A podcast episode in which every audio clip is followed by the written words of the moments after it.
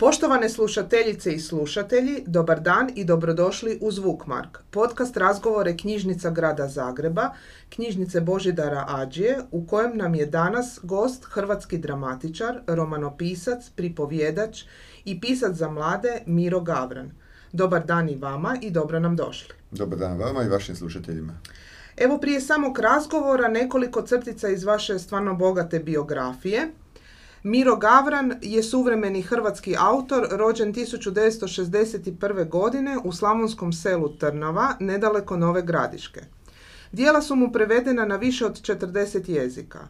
Njegove knjige su imale preko 250 izdanja u zemlji i inozemstvu. Po njegovim dramama i komedijama nastalo je više od 400 kazališnih premijera diljem svijeta, a vidjelo ih je više od 4 milijuna ljudi. Diplomirao je dramaturgiju na Akademiji za kazalište, film i televiziju u Zagrebu. Radio je kao dramaturg i kazališni redatelj Zagrebačkog teatra ITD od 1986. do 1992. godine.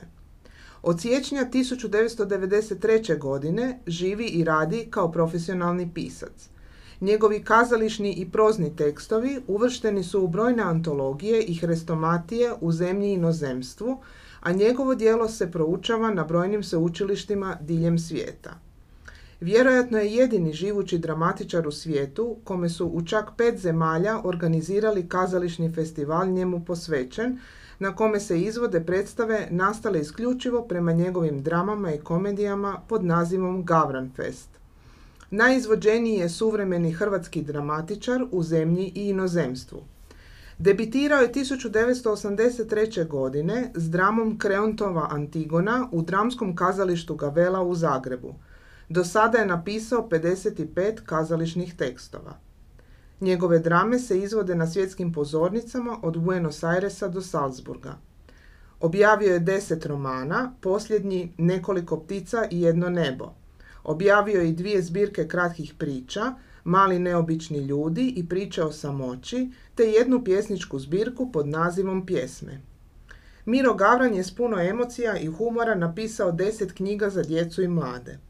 Dobitnik je tridesetak književnih i kazališnih nagrada u Hrvatskoj i u inozemstvu. Pa gospodine Gavran, evo na samom početku, da se prisjetimo, vi ste na početku svibnja u koncertnoj dvorani Vatroslava Lesinskog u Zagrebu predstavili knjigu Odabrane drame od 2001. do 2021. Ovdje je riječ o izboru e, devet drama, nastalih u, u protekla dva desetljeća, od kojih se pet prvi put tiska u knjizi. O kakvim je tekstovima ovdje riječ?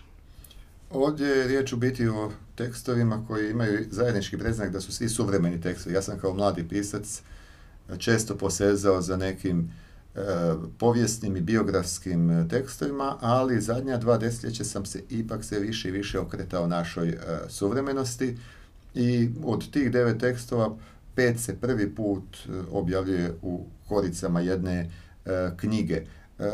Kako je Mozaik knjiga meni 2001. objavila knjigu odabrane drame koja je eh, bila izbor iz eh, mog stvaralašta 80. i 90. godina. Onda je sad s ovom knjigom to nekako kompletirano, odnosno sve ono što sam pisao u proteklih dva desetljeća se našlo u ovoj knjizi, ona knjiga je prethodna dva desetljeća pokrila, tako da je nekad dobro da pisac može malo da se osvrne i da vidi šta se tu nalazi. Pa mislim od onih tekstova koji su unutra, čitatelji mogu pronaći e, dramu Savršeni partner koja je prije godina izvedena u teatru Gavran. Tu je drama s, e, Svaki tvoj rođendan koji je HNK Zagreb prije tri godine preizveo. Tu su paralelni svjetovi koje drama koji su prije 10-11 godina u HNK Osijek preizveli, pa je prije tri godine i Splitski HNK igrao. Tu su moji neki stari tekstovi kako ubiti predsjednika iz 2003. godine.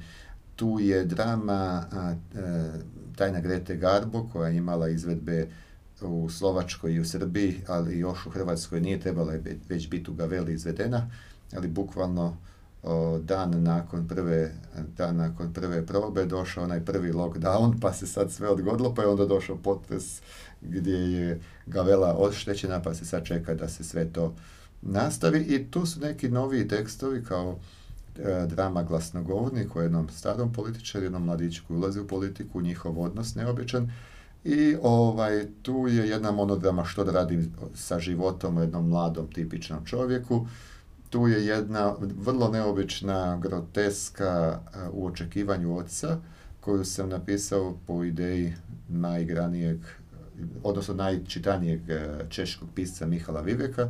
Nas dvojica smo se upoznali na sedmom Gavran Festu u Pragu.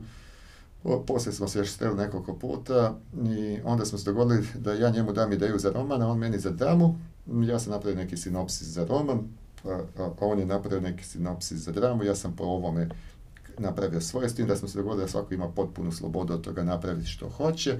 To je eto tako neka igra dvojice, dvojice pisaca, e, slične generacije, on je godina mlađi od mene. Ovaj, a onda je tu i e, tekst e, na kavici u podne, to je drama koju upravo e, radimo u teatru Gavran, imat će svoju praizvedbu 27. lipnja na otvorenom u sklopu Dana teatra Gavran u Zagrebu u Klovićevim dvorima, odnosno na, na otvorenoj pozornici muzeja Klovićevi dvori u Zagrebu. To je priča o majci i sinu kako su dosta uspješne bile moje one komedije Sladole do majci kćeri i Pivo ocu i sinu.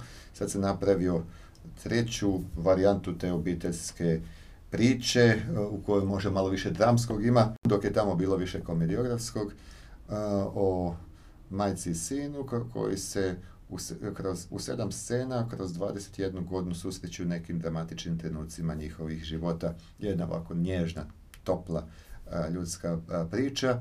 Evo, to je otprilike to što donosi ova knjiga odabrane, odabrane e, drame 2001. 2021. E, već smo iz vaše biografije e, čuli da je vaše predstave gledalo preko 4 milijuna ljudi. Dijela su vam prevedena na više od 40 jezika, imate kazalište posvećeno vašim dijelima, preko 400 je premijera iza vas, najizvođeniji ste hrvatski dramatičar u Hrvatskoj inozemstvu, pa recite nam gdje nalazite inspiraciju, odakle ju crpite? Pa mislim da je svakodnevni život toliko zanimljiv, toliko atraktivan. E, čovjek je otvoren prema životu, prema ljudima, toliko toga može zapaziti što je nadahnjujuće u biti. Svaki događaj oko mene, ono što se e, emotivno mene tiče, mojih prijatelja, ljudi iz moje obitelji, ljudi iz mog susjedstva, to sve može biti tema za dramu, za roman, za komediju, za kratku priču. E, tako da nije teško, meni nikad nije bio problem doći do teme, do onoga što želim i o čemu želim pisati. Meni je veći bio problem kako od izobilja e, poticaja, tema, ideja, odabrati onu koju ću posvetiti idućih mjesec, dva, tri ili godinu dana ili, e, ili života, odnosno pisanja. Tako da je nadahnuće svuda oko nas. Samo je bitno imati ovaj, jedan otvoren pristup prema svome, svemu tome i ako čovjek ima želju progovoriti na neki specifičan način o odnosima među ljudima, onda je to predivno, to je nadahnjuće. Ja nikad nisam bio onaj pisac koji samog sebe prisiljava da moram nešto pisati. Zašto bi morao? Ja, meni je lijepo i kad ne pišem. Ovaj, ja volim se družiti s ljudima, volim šetati po, po prirodi, plivat. Mm, ali kad me uhvati neka ideja, kad osjetim da je baš ona moja, da je, da je to što pišem meni osobno važno, onda ja ne mogu niš dugo raditi, moram se ostaviti i tome se posvetiti. Zato se ja možda jedan od, od onih pisaca koji jednostavno pomalo i, i, i ovaj, za, tak zaokupljen tom temom da moram sve oko sebe odbaciti u stranu i zato je meni bilo jako važno, nakon što sam sedam godina radio u teatru itd. kao dramaturga, kasnije kao ravnatelj, da sam to sve ostavio, bukvalno otišao na ulicu i posvetio se isključivo pisanju. Jer sam shvatio kada meni dođe ideja, ja imam neku građansku odgovornost kad sam radio, ne mogu, sad imaš obaveze radne, ne mogu ja sad reći sad ću ja pisat. Pa on, a biti vikend pisac ili čekat ljeto da, ili neki godišnji odmor, Je jako teško ako ti ideje naviru i traže da ih se realizira. Ovaj. Dakle, da sam sretan i, i Bogu zahvalan da sam evo već, već 28 godina profesionalni pisac u smislu da mogu ja rasporediti, diktirati sa svojim uh, vremenom. To je jako, jako ovaj, uh, važno i vjerojatno više od pola ovih tekstova ne bi bilo napisano da nisam nekako uspio izboriti tu, tu životnu poziciju. E, već ste spomenuli Gavran Fest, on je od 2003. u Slovačkoj, 2013. u Poljskoj, e, u Češkoj 2016. a u veljači 2019. održao se u Njemačkoj u Augsburgu. U listopadu 2020. E, se održao 11. Gavran Fest u Beogradu u Srbiji. Pa koja je tajna vašeg uspjeha u građenju međunarodnih veza? Pa ja sam imao tu sreću da sam već kao mladi dečko na akademiji doživio da su mi stvari koje su, sam napravio, da su vidjeli drugi i poželjeli prvo se dogodilo, koliko sam imao 24 godine, prva premijera izvan Hrvatske bila u Slovensko narodno gledališće u Mariboru, jer je Novosadski časopis Scena objavio moju prvu dramu Kreontova Antigona, Tone Partlić koji je bio tada dramaturg i predsjednik pisaca Slovenije, to je pročitao, meni na studentski dom u E, na Savi u Zagrebu stiglo pismo, mi bi vaše tu izveli, ja bio presretan, ono prvi, evo, događa se premijera izvan tvoje zemlje. Onda se dogodilo godinu, dvije dana iza toga Nina Peternel i, i njezin e, partner, e, glumac i redatelj iz Nizozemske, iz Rotterdama, vidio moju predstavu, vidjeli su moju predstavu u Gaveli, nisam to ni znao, imali su neku stipendiju po Hrvatskoj. A, nakon dva, dvije godine meni stiglo pismo da Rot teatar poznat iz Rotterdama želi izvesti ovaj, tu moju dramu, što se i dogodilo 88. godine. Onda se dogodilo Krešo Dolenčić je bio na nekoj stipendiji u Americi, pa je dao knjigicu sa tri moje teksta na engleskom Robertu McNamari koji vodio Sina Tjetre u Washingtonu. Nakon možda par mjeseci stiglo je pismo da oni to žele na prvom festivalu evropske reklame izvest, pa su mi izdali to se rekao s Bogom i Noć Bogova. Onda mogu reći da mi je puno, puno, ja sam već do 30. godine imao jedno 5, 6, 7 od tih inozemnih, dobro, u, republikama bivše Jugoslavije su me praktički svi izvodili tad, osim Makedonaca, Makedonci su tek poslije rata. Jako brzo se to dogodilo da su neki kazališni glumci, redatelji, prevoditelji, vidjeli moje tekstove, pročitali moje tekstove i onda su se oni za njih zauzeli. Pa mogu reći da su mi možda glumice najviše pomogle, jer kako sam ja sa Ljubav Georgea Washingtona 88. Uh, startao u teatru ITD, ta predstava je tako dobro prošla, kako je bio tad manjak ženskih uloga, mnoge glumice koje bi došle u ITD vidjele predstavu su uzeli tekst pa odnijele u svoje gradove, zemlje i tako dalje mnogi prevoditelji su se zauzeli za mene, koje mnogi ja nikad nisam ni upoznao ili se te kasnije, nakon puno do, godina se s njima susreo, a i redatelji su neki presudili, neki urednici. Tako da je to sa inozemstvom vjerojatno bio isplet nekih lijepih okolnosti. Kad se ta gruda od snijega zakotura, onda to ide samo od sebe. Ovaj, tako da mnoge zemlje koje su me igrale i tiskali, ja nikad u njima nisam bio. Ovaj, ali kao da sam preko svojih tekstova, knjiga, predstava, kao da sam zavirio tamo. Ovaj, I to je nešto neobično. Recimo kad su me u Rusiji prije 20 godina izveli, onda su mnoge ove zemlje e, kojima je Rusija gravitirala, Litva, Latvija, Estonija, e, Ukrajina, odjednom su počele moje stvari, ovaj, Bugarska i tako dalje. Da se dogodi, kažem da jedna te zemlja otkrije, pa one oko nje ovaj, s kojima su povezani. Recimo, meni su prvo Slovaci zaigrali tu velikim, evo sad ću ima 25. primjeru u Slovačkoj idući a, petak, a, što je, što je ovaj, predivno da se tako, iduću subotu, pardon, 29. subota, preksut praktički, ovaj, tako da su se neke stvari lijepo ovaj, dogodile, su često vidjeli, pa su me česti počeli Obično je bilo obrnuto da prvo nešto Česi otkri pa Slovaci nastave, ali evo kod mene se tako dogodilo. Tako da bilo je nekih lijepih ovaj, situacija. Ja sam radostan su mene ti moji tekstovi odveli u neke zemlje, vjerojatno nikad ne bi putovao ni u Sjevernu Ameriku, ni u Južnu, ni u Moskvu, ni u Litvu, ni u Oslo, gdje sam sve šetao, odlazeći na, od Pariza do Bratislave, Praga, odlazeći na te moje predstave, na promocije knjiga. Imao sam tu sreću da me ono što sam pisao odvelo u zemlje koje sam ja prije doživljavao kroz knjige koje sam čitao, kroz predstave koje, ili filmove koje sam gledao, tako da je i književnost jedan medij komunikacije i putovanja kad čovjek čita, kad čovjek gleda neku predstavu, ovaj, on u biti ulazi u neke svjetove u kojima je živio taj, taj pisac. Onda mu se dogodi da on, ti isti pisci koji su ga nadahnjivali, da on nešto napravi što u njihovim zemljama bude prepoznato kao slično, sličnog senzibiliteta i tako dalje.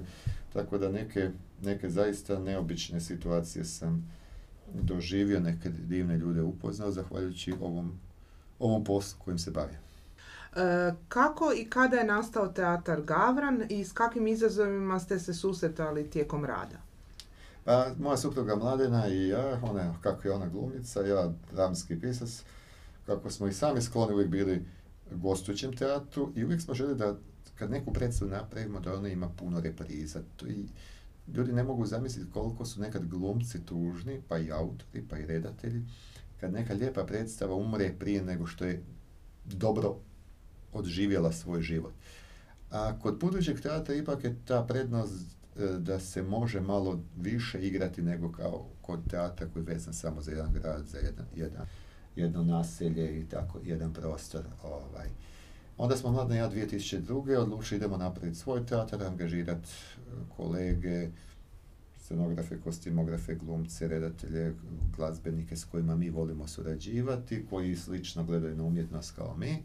Dvije druge smo krenuli uh, vrlo skromno sa monodramom uh, Hotel Babylon u kojoj moja supruga igrala 11 uloga, Ida Bukvić je to režirala. Jer smo išli skromno, nismo imali ni novaca za uložiti puno. Međutim, to je, to je tako dobro zaigralo da ona je dobila jedno 5-6 nagrada, to je dosegnulo više od 250 repriza i to nam je negdje otvorilo put i onda su krenuli ove druge stvari i onda je jednostavno bilo lakše dalje s ostalim predstavama i negdje je teško voditi putujući teatar, tu je puno odgovornosti s jedne strane, ali puno i zadovoljstva čovjek onda oblikuje svoje priče onako kako on hoće, glumi s ljudima, odnosno e, surađuje s ljudima koje cijeni, može okupiti glumci iz različitih teatara, nije uvijek vezan samo za jedan ansambl i tako dalje. Tako da smo evo i supruga i ja u ovih 19 godina, iduće godine nam teatar slavi 20. obljetnicu postojanja. E, pa došli smo do toga da recimo godišnje izvedemo jednu premijeru, stotinjak repriza, gostovali smo i u desetak zemalja, negdje bi redovito onako dolazimo. To je bilo ovaj, lijepo iskustvo, pa mislim da smo nekih 70-80 gradova po Hrvatskoj e, prošli, a možda čak i više, sad ne mogu točan broj e, znati, morao bi sad, nismo dugo baš ono pobrojali to sve. Gostovali smo u nekim mjestima gdje nikad teatar nije bio, znači što je isto lijep osjećaj da se negdje donio kazališni doživljaj ljudima koji do ga nisu mogli vidjeti. Ovaj, eh, ali kažem, putujući teatar je i iscrpljujući. On traži veliko posvećenje, eh, veliku energiju, izdržljivost, upodnost, kažem i neku točnost, jer ako putujući teatar, ako ne odradi sve kako treba, nema sljedećeg poziva za ponovni dolazak u mjesto gdje si bio. E, vaš opus je raznovrstan, pišete pjesme, romane, scenarije, libreta. Ima li žanr u kojem se niste okušali? I tu bih vas još pitala, je li lakše napisati komediju ili dramu? Pa kad je u pitanju, ja ću krenuti od ovog zadnjeg, kad je u pitanju pisanje drama ili komedija, to je u principu isto, jer morate kreirati dramsku priču, likove, njihove odnose, scene, zamisliti sve. Da li je nešto drama ili komedija, to je samo u onom uh, krajnjem izričaju razlika. Ovaj. Po meni jednako je lako pisati dramu i komediju, može malo teže napraviti dobru predstavu koja je komedija, jer ako ritmički to ne štima, ako e, se ne izazove smijeh, onda je, si propao, kako bi rekao. Sa dramom se uvijek možeš zamaskirati, čak i s nekom patetikom. E, ne možeš egzaktno dokazati da drama nije loša, ali možeš egzaktno dokazati da predstava koja je pretendirala da bude komedija, da zabavi ljude, da nije uspjela u tome. To se vidi ako nema prave reakcije. E, meni kao pisu nije, ne vidim razliku u pisanju drame ili u pisanju komedije, ali sam vidio da redateljima i glumcima velika razlika. Neki glumci su odlični za dramu, neki su odlični za komediju, a ima i koji su odlični i za dramu i za komediju. Uh, jako je bitno da neki glumac i prepozna što je njegov svijet, da ne, ne ide raditi ono što ne može pokriti svojom osobnošću, svojim talentom i tako dalje. Neki glumci glumci transformacije. Ja zadnjih 20 godina pišem, pišem tekstove kao sve o ženama, sve o muškarcima, ili kao, ta, to spomenuo sam to Hotel Babylon, gdje jedan glumac mora odigrati puno uloga, 5, 10, 11, najluđa predstava na svijetu, tamo je 12 uloga, e, i kad dam više takvih zadataka, da glumac mora u jednom trenu biti u jednom liku, u drugom trenu već da je drugi lik, na trenutak da nas može rasplakati, u drugom trenutku nasmijati, pa ponovo iz humora se vratiti u dramsko, iz dramskog otići u humorno, onda takve zadatke mogu i dobro izvršiti samo glumci transformacije. E, ne podcjenjujem glumce koji nisu glumci transformacije, oni mogu biti dobri za jedan tip uloge, jedan veliki filmski glumac John Wayne nije bio glumac transformacije, ali je bio dobar za onaj tip uloga koju on igrao. Postoje glumci koji mogu, kažem, to u sebi imaju to igrivo, histionsko, lucidno i tako dalje. Ili jedan Pero Kvrgić je bio glumac transformacije, ali postojali su odlični glumci koji su mogli odigrati samo jedan tip uloge, dalje nisu mogli, nisu. A komedija traži, da kažem, i tu specifičnu brzinu, osjećaj za brzo plasiranje tog humornog, to ne može svako, tako da ja sam počeo sa ozbiljnim dramama, ali sam onda negdje kad je taman u osvit rata ovog našeg sam napisao tu prvu komediju Muž moje žene koja se do danas igra svuda po svijetu. Evo nedavno je bila u Pečuhu premijera, mislim 34. po redu premijera je ovaj, zaista je puno, puno igrana ovaj, i tad sam osjećao, kad sam tu komediju napisao i kad sam vidio kako publika reagira, ja sam osjetio tu radost šta znači čovjeka nas smijet razgaliti, to donosiš neku emociju koja je ljekovita, koja je gotovo katarzična, jer humor je katarzičan. Mi, zašto se mi smijemo? Jer prepoznajemo dijelo svog života na, na sceni. I, ovaj, I taj moment prepoznavanja često izazove, izazove smijeh. E, tako da sam osjetio radost pisanja komedija, a onda sam nakon nekog vremena, jedno vrijeme sam pisao sam komediju, onda sam osjetio najveću radost kad pišem upravo to što je između drame i komedije, što englezi napis, nazivaju play, igra, upravo ovo što sam spominjao, gdje na trenutke čovjeka nasmijem pa ga raspašem, a to je i sa ovim zadnjim ovim mojim tekstovima, pivo, sladoled, i, e, a, a, a, i tako dalje, koji koji nose i jedno i drugo i dramsko i komično u sebi. A recite, imali i žanra u kojem se još niste okušali? Imali žanra u kojem se, znači, znači pisao sam i drame i komedije i knjige za djecu, priče kratke, da vidimo pjesme, scenarije, libreta za a, dva mjuzikla, libreto za operu. Pa šta još, bite, šta još nisam pisao? gdje, gdje, gdje bi mogao se još probati. Recimo jednu televizijsku seriju bi trebao napisati, pa da kažem, evo, sve sam isprobao, sve sam isprobao, ali ako, ako promatramo književnost, znači nikad nisam e, pisao ovaj, krimiće, recimo, osim što jedan, jedan moj ljubavni roman, ili ljub, roman o ljubavi, da budem točni, ovaj, jedini svjedok ljepote, ima u sebi baš e, e, elemente detekt, detekcijskog, e, kri, pa neću reći krimića, ali ima tu e, priču koja je karakteristična za, za krimiće. Ali to je napisano bez namjere da to napišem. Recimo, znači nikad nisam fantastiku, science fiction pisao, međutim moja komedija Lutka, u kojoj mladić, nakon što ga ostavi djevojka, se javi na natječaj za androide, lutke i dobije ženu koja je apsolutno savršeni android i s njom u šest mjeseci proživi sukus muško-ženskih odnosa. I onda kad je to počelo, evo, bukvalno je ovaj, idućih 10. lipnja u uh, Sarajevsko pozorište mladih izvodi 21. premijeru te, tog teksta koji imao preizvedbu u Njorku, igrali u teatar Gavran, ga igrao sa Doris Pinčićem i Robertom Kurbašom, igrana je ta i u Njemačkoj, i u Beču, i u Mumbaju, u Indiji, sve. Ali odjednom su meni ljudi rekli, e, pa, pa ti si napisao science fiction. Ja kažem, ne, nisam, nije mi bila namjera, kako bi rekao. Onda se osjetim, pa da, to ima te elemente, ali važniji ovaj muško-ženski odnos. E, tako, da kad gledam, kažem, ove književne rodove i to, da, prošao sam kroz, praktički kroz sve žarovski, ima toga što, recimo, mislim da nikad ne bih pisao ove sage o, o vampirima, ove to, nikad nisam volio ni te filmove koji ovaj... A putopise? Da li sam putopise? Putopis u biti nisam, ajmo reći da sam nešto malo eseistički, mm.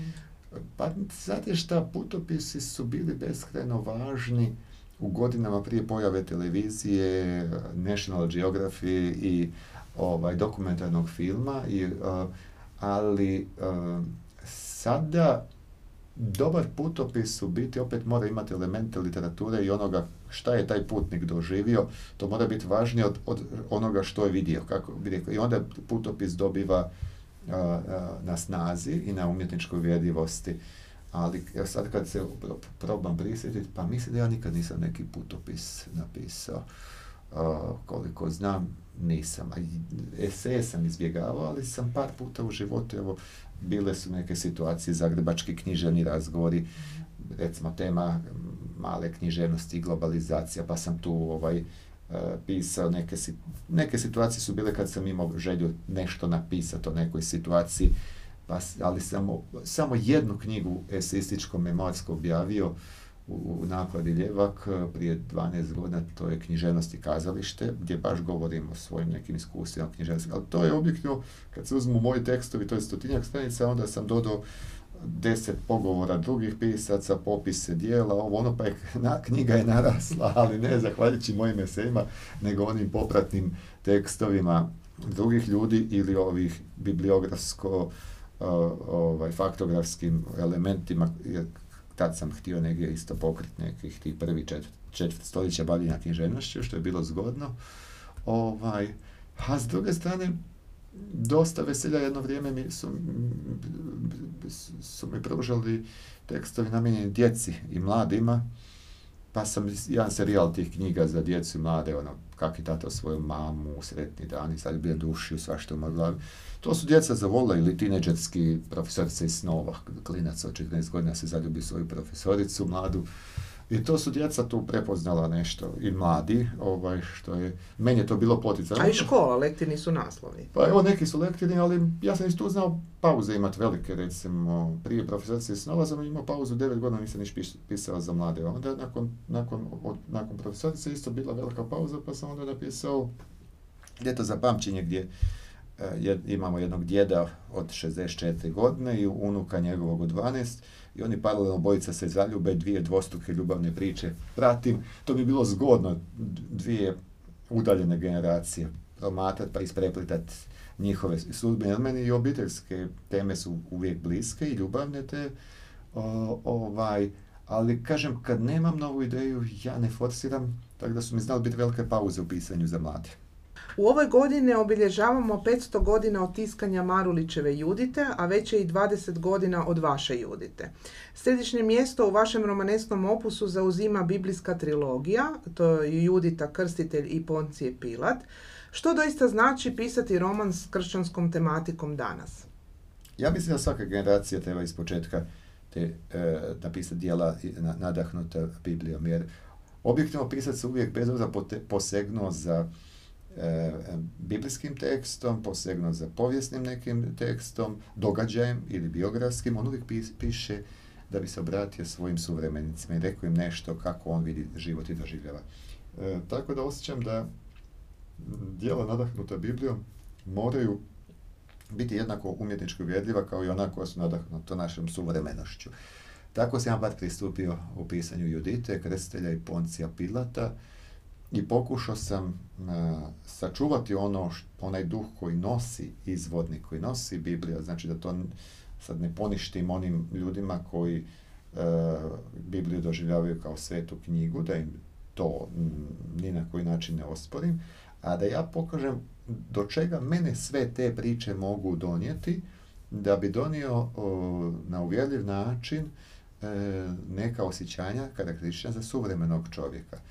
A, tako da ja, bez obzira što sam pisao nadahnut Biblijom, ja sam smatrao da kao što svaki roman mora sve aspekte života donijeti, znači i čovjek i obiteljsko biće, i poslovno, i emotivno, i seksualno, i društveno, i političko, i tako dalje. Ja sam to onda pokušao dati i u mom Ponciju Pilatu ili u Krstelju se to sve doživljaju.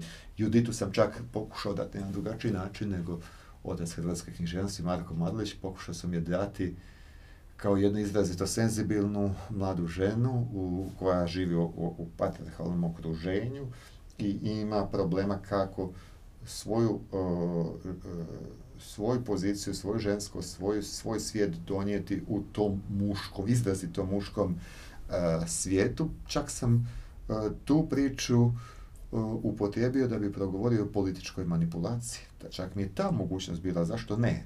Onda kako se radnja Judite događa u vrijeme osvajačkih ratova, a, onda i tu atmosferu ratnu sam poželio donijeti, pa odnos osobe jedne, to jest Judite, prema vojskovođi zemlje koja nju napada, ja sam na drugi način vam prikazao nego što je to u biblijskom izvodniku, išao sam se poigrati do čega to mene može ovaj, uh, dovesti, tako da pris, pristupajući tekstovima nadahnutim Biblijom, gledao sam da tu nađem sve one prostore ovaj, koje tražim i kad pišem roman nadahnut našem suvremenošću.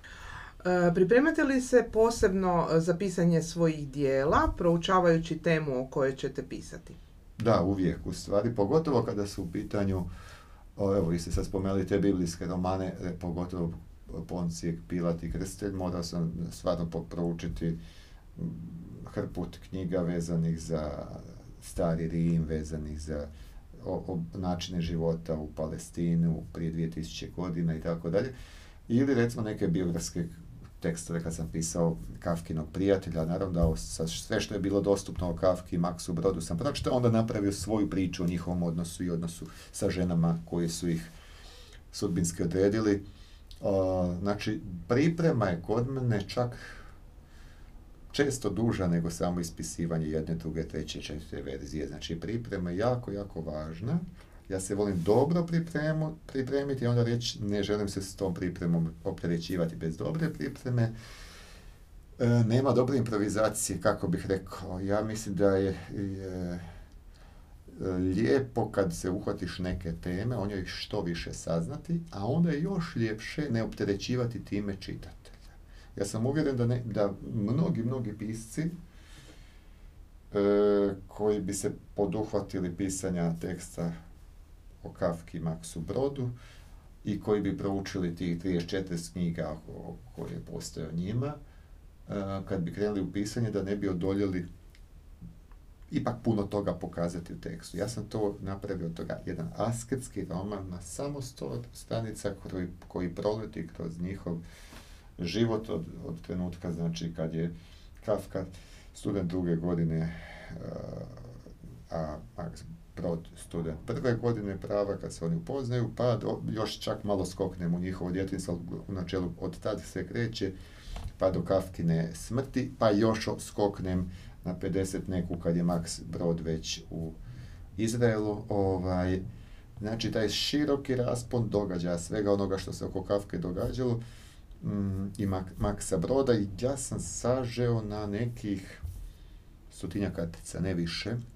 u, u, kroz 77 malih poglavlja, jer sam gledao da, da nađem šifru za neko asketsko pripovjedanje koje neće biti gomilanje činjenica o tim, ajmo tako reći, biografskim junacima, ili oni su stvarni ljudi od krvi mesa. A ja sam opet gledao da ta knjiga donese sve ono što otprilike znamo o njima dvojici, ali i nešto što ne znamo, znači ja sam upisao neke događaje kojih nigdje nema, znači koji su mogući, koji su mogući, nadam se da su uvjerljivi, a evo, baš pred sami lockdown, prvi onaj, bila, bio sam u Litvi, u Vilniusu na promociji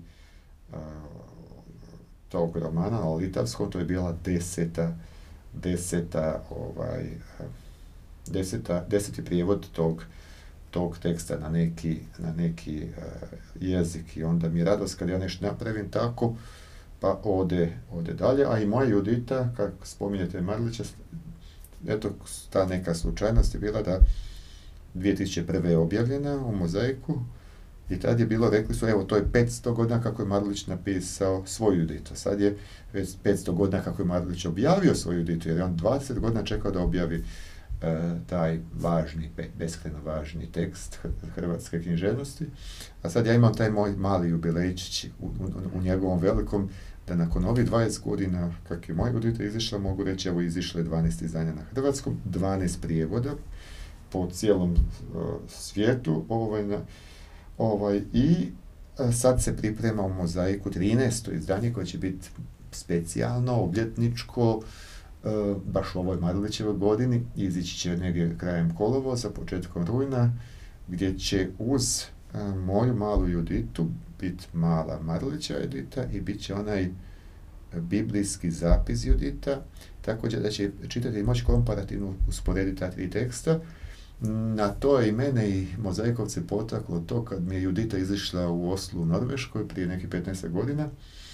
Oni su, kako su oni uglavnom tamo protestanti, oni nemaju u svojoj Bibliji Juditu i onda su uzeli Juditu iz, iz uh, jedne od Biblija i stavili su e, poslije mog teksta tih dvadesetak stranica i to mi je bilo jako zgodno, to je jedno lijepo izdanje, vidite, tvrdo koričeno.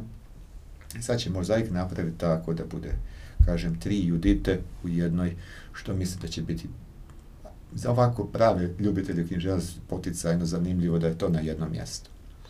Pripremajući se za ovaj razgovor, naišla sam na jedan vaš intervju gdje ste rekli da pisac lakše piše sam o stvarima koje je sam dodirnuo i kroz koje je prošao. Pa ste tako u svojim knjigama prednost davali Slavoniji gdje ste odrasli.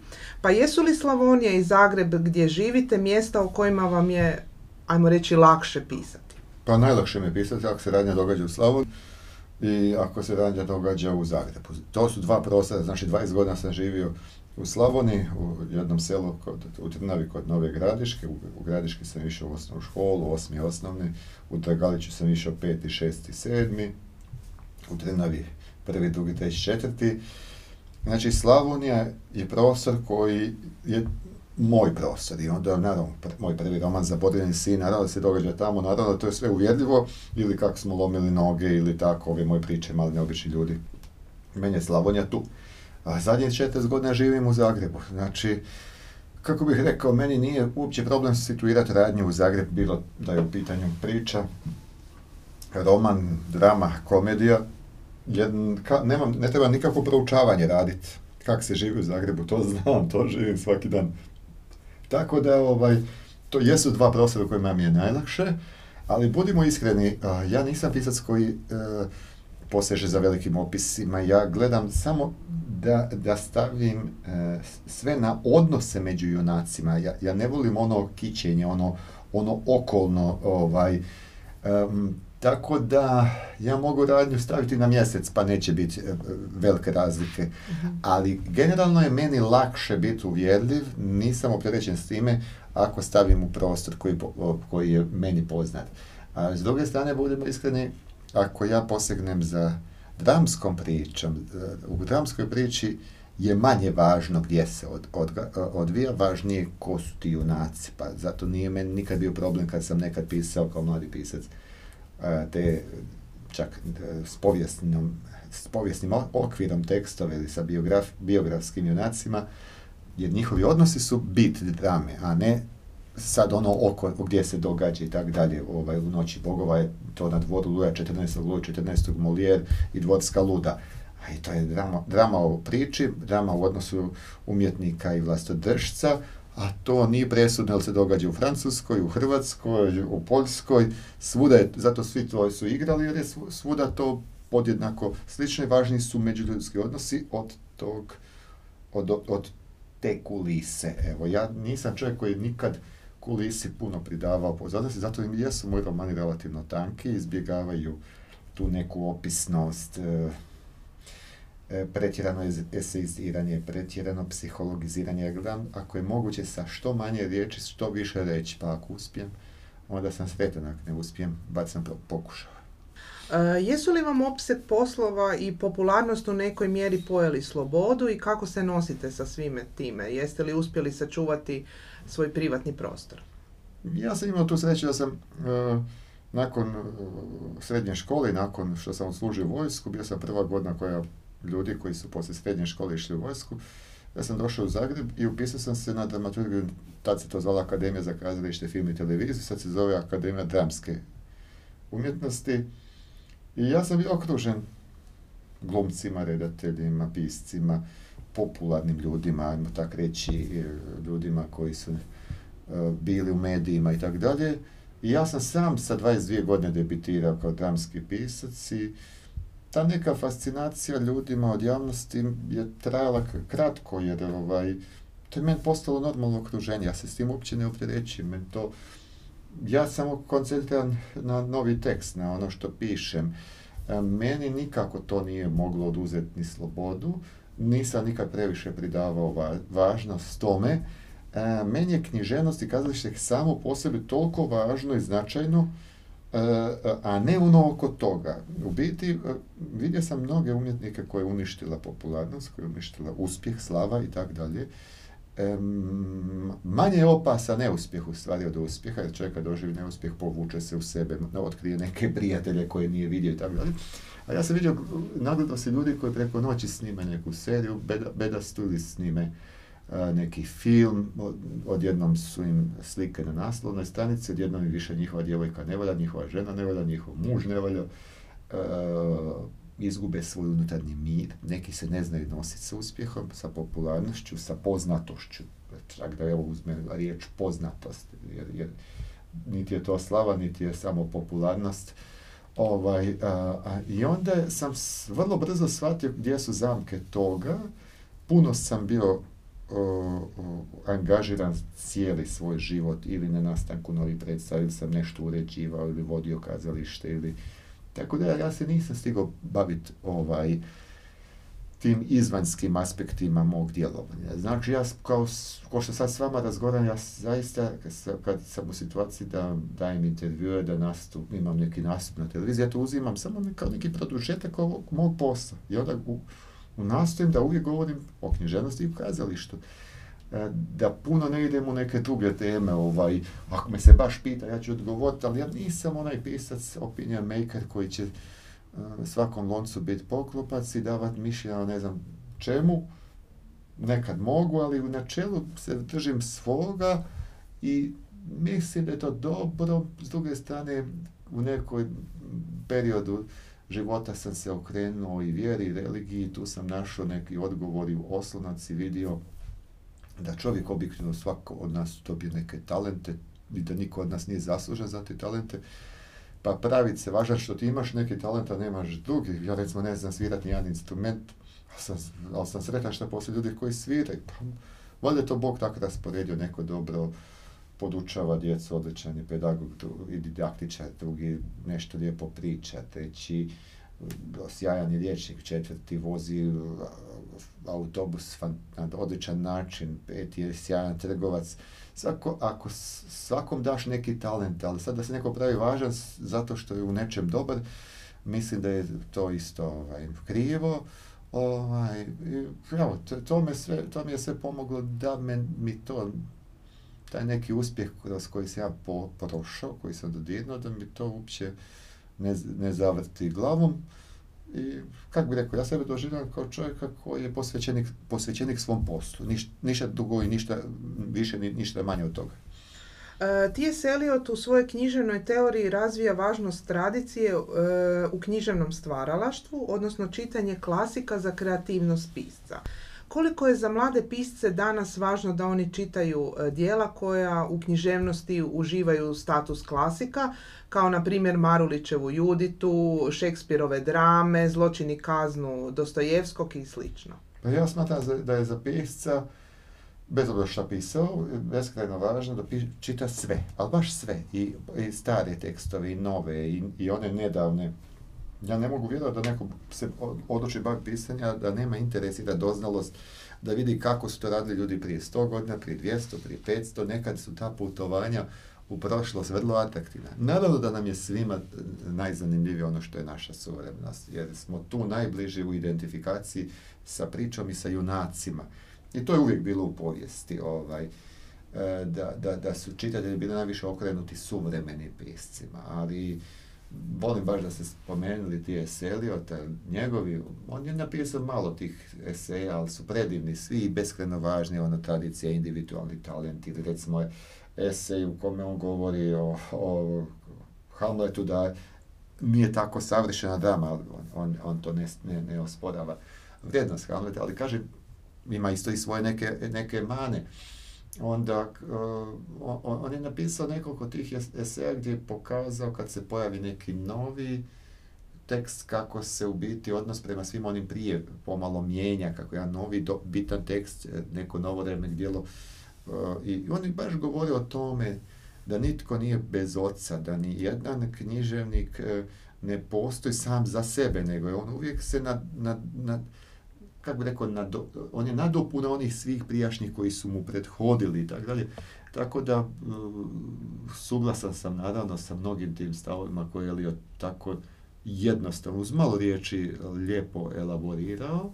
Ovaj, čak, evo, ne samo da bih savjetovao svim mladim piscima da čitaju stare pisca, ne samo suvremene, nego bi im posavjetovao čak da pročitaju ove neke od Eliotovih eseja, jer bi im otvorili uh, pogled na, na jedno drugačije razumijevanje književnosti, uh, drugačije razumijevanje suvremene književnosti i na taj dijalog koji je čak i u Eliot tamo govori kad osporavamo nekoga mi u biti imamo odnos prema toj, tom tekstu ili tom periodu koji se osporava. Uvijek to neki dijalog sadašnjosti i onoga što nam je prethodilo. Zato mi je bilo lijepo da ste vi krenuli razgovor sa mnom um, od, od toga šta taj Marulić znači. Nadam se ja napisao svoju ditu drugačije nego on, ali taj dijalog uh, s njim je uh, divan. On se isto nadahnuo, znači, starim zavjetom. On je dio naše kulture, dio evropske. Pa je lijepo da smo, pa to je velika radost da smo mi ovaj, prije 500 godina imali, postoje neke čak i značajne književnosti koje su počele prije 150-200 godina, onak na ozbiljan način. A mi smo evo 500 godina, taj je to nešto, to je divan, divan je taj osjećaj da pripadamo jednoj književnosti koja traje dobrih 500 godina ovaj, da, i da je na početku toga bio taj, taj veliki Marko Marlić. Imate bogato iskustvo, pa što biste savjetovali mladom piscu danas na početku njegove karijere, kako je najbolje početi?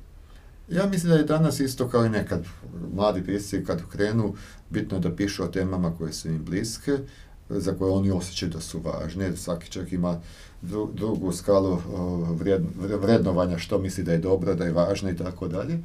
Ali ono što je isto, ako neki mladi pisac baš osjeća da ga nosi da to e, pisanje, da ima želju stvarati, kreirati, e, ja bih mu uvijek savjetao da se okruži s takvim ljudima, da se među ljudima svoje generacije nađe ljude koji isto pišu i da se s čim prije nauče svoje tekstove davati na čitanje drugima, da se ne zadovolje s prvom ili drugom verzijom teksta, jer onda jako mala vjerojatnost da će to zaista biti jako dobro i da će to pisac mora imati to neko samopouzdanje, vjerati ono što piše, ali mora i sumnjati. A, kako je jednom rekao Tin Ujević, ne treba mi kritičar, treba mi prijatelj koji će mi pomoći da izbacim one stihove u koji sam sumnjam. Mi moramo ući u dijalog sa drugima, moramo dati na čitanje svojim rođacima, susjedima, prijateljima, djevojci, dečku, uh, ono što napišem, da vidim kako to, da to ljudi doživljaju na onaj način kako smo mi mislili dok smo to pisali. Ja mislim da i pisci mojih godina, znači već, ja sam sad 60-godišnjak, Da isto ne smije reći, ja, sam, ja sad znam pisat, ne treba mi ne, ja i dalje moram dati osluškivati kako drugi to do, doživljaju, da, da je to dobro. Ja dođem na pokuse s glumcima, i prvi 10-15 pokusa križam, mijenjam, od dvije rečenice napravim jednu, od jedne dvije, poslušam savjete glumca, redatelja, scenografa, scenskog radnika, god mi može nešto od, dati neku sugestiju, zašto ne uzeti od toga. Uvijek je pisac taj koji zadnji, zadnju verziju on potpisuje, ali pomisli da si sve ono što napišeš da je to sveto pismo je jako riskantno, ovaj, tako da bi ja uvijek mladim pismima sugerirao da što prije nauče biti otvoreni prema drugim e, mišljenjima, to ne znači biti pod utjecajima, nego da, da nauče da ono što su oni napisali da možda različiti ljudi na različiti način doživljavaju. I da čim prije ovaj, e, e, nauče osluškivati druge i, i, i, da se ne zatvore u svoju neku kulu babilonsku, da misle da njihov tekst je baš takav kako su ga oni ovaj, e, zamisli. Možda ostvaruje bolje ili loše efekte nego što su oni čak predmijevali. Znači, druženje s drugim piscima, čitanje drugih pisaca, čitanje i starih i novih tekstova e, i naravno ovaj, dorada i dorada i dorada. Ne, ne zadovoljiti se prvom, drugom, trećom verzijom. Nekad možda treba napraviti i 5, 6, 7. Ovaj, nekad će nam uh, biti uh, nadahnjući neki trenutak pa ćemo brzo doći do do, do te savršene zadnje verzije, ali nekad to ne ide tako i ne treba se dekuražirati. Savjetu bi svim piscima mladim nikad ne spaljuje tekstove kad ih su, posumnjaju u njih. Ja sam neke, nažalost, svoje uništio, pa kasnije mi bilo žao. Jer čak i ako ga ne objaviš, on je svjedočanstvo od nekom vremenu i nekom trenutku emotivnom tvom, je, može, može se dogoditi da nakon 5-10 godina uzmeš taj tekst i da ga na drugi način vidiš, posložiš i, i napraviš ga boljim. Znači, otvorenost, dijalog, e, radoznalost intelektualna, to je sve bitno za, i za mladog i za starog pisca. Evo i za sam kraj našeg razgovora moram se dotaknuti čitanja. Naime, u godini smo čitanja, pred nama je mjesec hrvatske knjige, pa imate li recept preporuke za poticanje čitanja? Pa o tome su često tematizirali mnogi ljudi i novinari pitaju i na okruglim stolovima sve.